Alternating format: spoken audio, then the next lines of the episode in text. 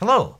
For the Climate Discussion Nexus, I'm John Robson, and welcome to our latest readout video from our Wednesday Wake Up email newsletter, and to the latest We Have You Now from climate alarmists, namely the brief heat wave that set records in the United Kingdom in late July. For three full days, headlines blazed past scorching to serve up hellfire.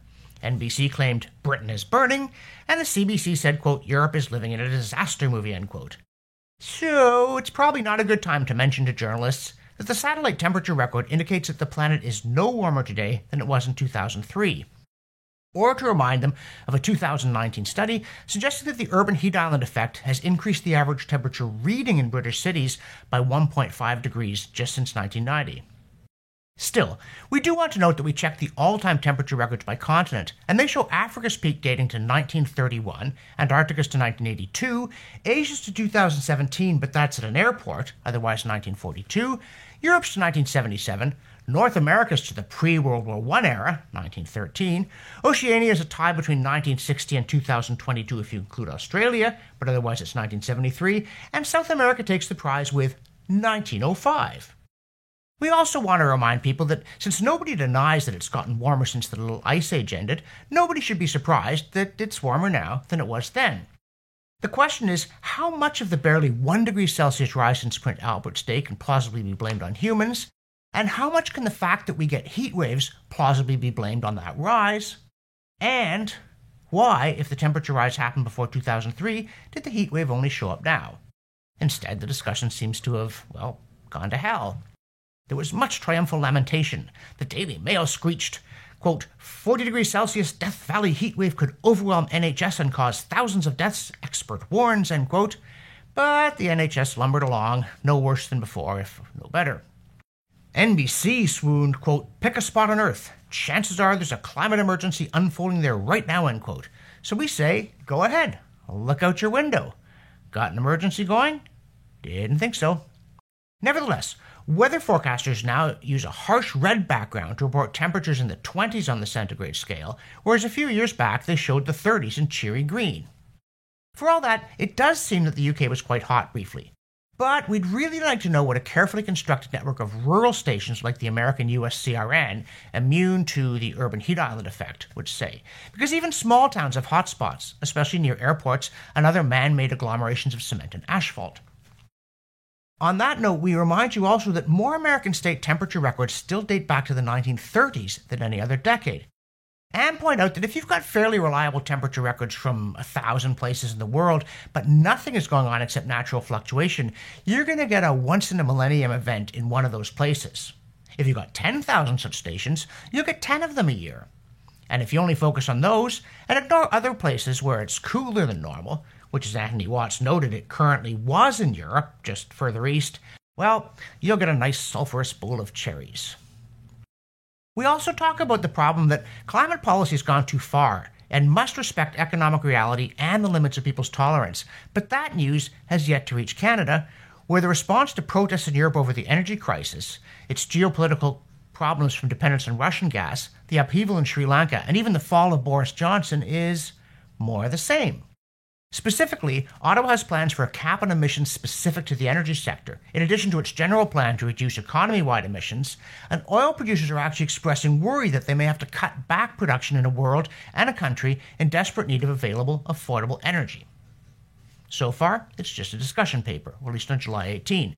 But discussions with Canadian governments tend to be one way affairs generally, and on climate in particular, the feds in particular, have shown mighty little flexibility. So, evidently, in addition to pummeling the oil and gas sector generally with carbon taxes and vetoes on mega projects, even if they somehow stagger through the regulatory maze, the feds intend to signal it out for a specific, up close, and personal beating. Here I'm going to interrupt myself, without even banjo music, to tell you a fundraising pitch is coming, to thank everybody who's already supporting the channel, and to ask the rest of you to step up with a small pledge or a big one, monthly if you can manage it, by clicking here so that we can continue to produce the videos and the newsletter. There's a lot that goes into it researching, writing the scripts, video production, and we'd also like to expand our presence on other social networks. That is a big part of getting the message out these days. And by the way, for those of you who've been wondering, yes, we are on Rumble as Climate DN. But there's a lot of other places we need to be. That takes time and effort, and time and effort take money. So again, click here $3 a month, $5 a month, more if you can afford it, and we'll keep bringing sanity to the climate debate across platforms. And now, back to the show. In the newsletter, we also note that the latest casualty of climate change's capacity to do anything, provided it's bad, is the migratory monarch butterfly.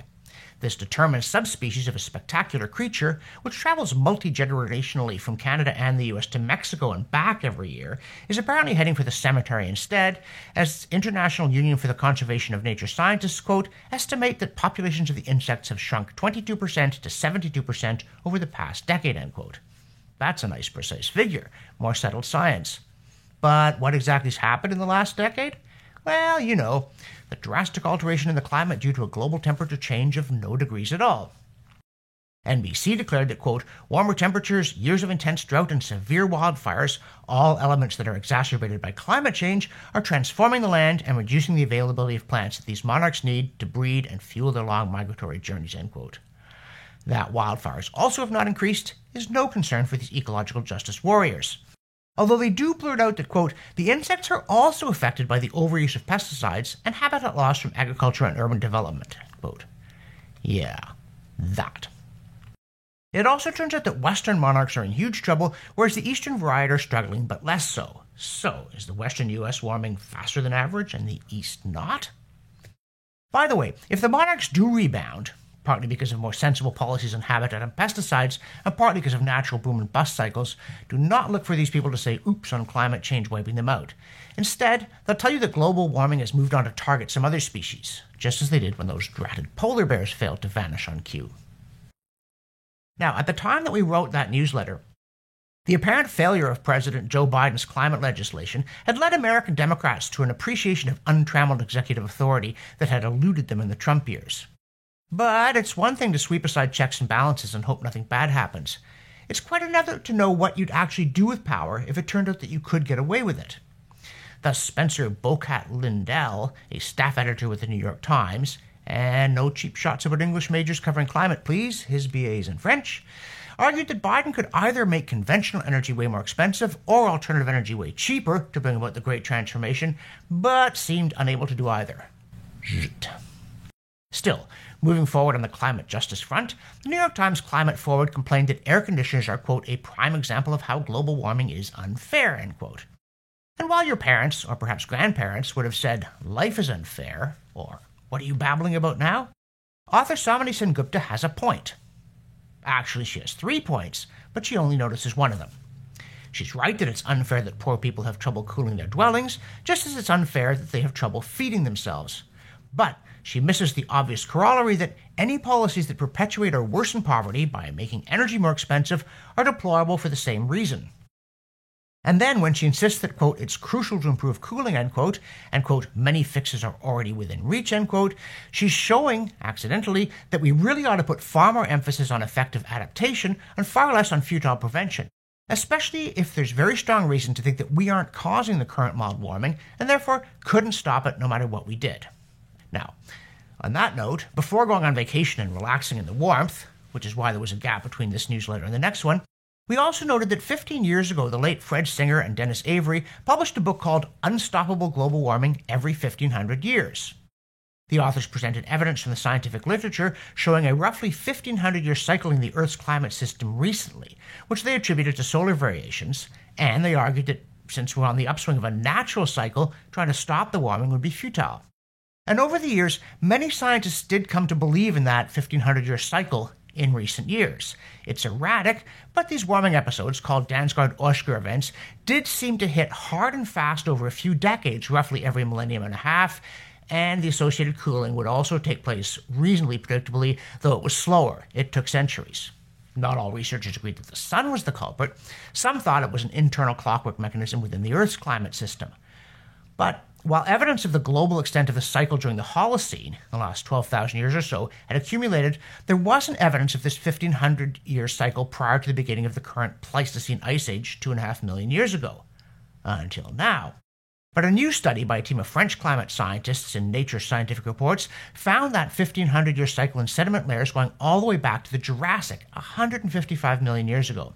So, yes, it's beginning to look as though climate change is real, including significant natural warming on a short time scale over and over again for hundreds of millions of years, and there's no more room for denial. In the newsletter, we also wrapped up our CDN by the Sea series, at least for now. Having made a trek to Antarctica, we decided to treat ourselves to the sunny south of France, home of those Jurassic era climate oscillations, for a bon voyage virtual trip to Marseille. Unfortunately, we found that rising seas were due to dampen our digital Beaujolais fromage and baguette in only 344 years. Speaking of France, from the CO2science.archive, we got a study of sediments retrieved from 431 meters down in the Bay of Biscay, looking at a variety of proxies including planktonic foraminifera assemblages to gauge sea surface temperatures over the last two millennia. And guess what? The Little Ice Age was icy, and the Medieval Warm Period was warm. For the Climate Discussion Nexus, I'm John Robson, and once again, the climate change deniers are confounded by the evidence.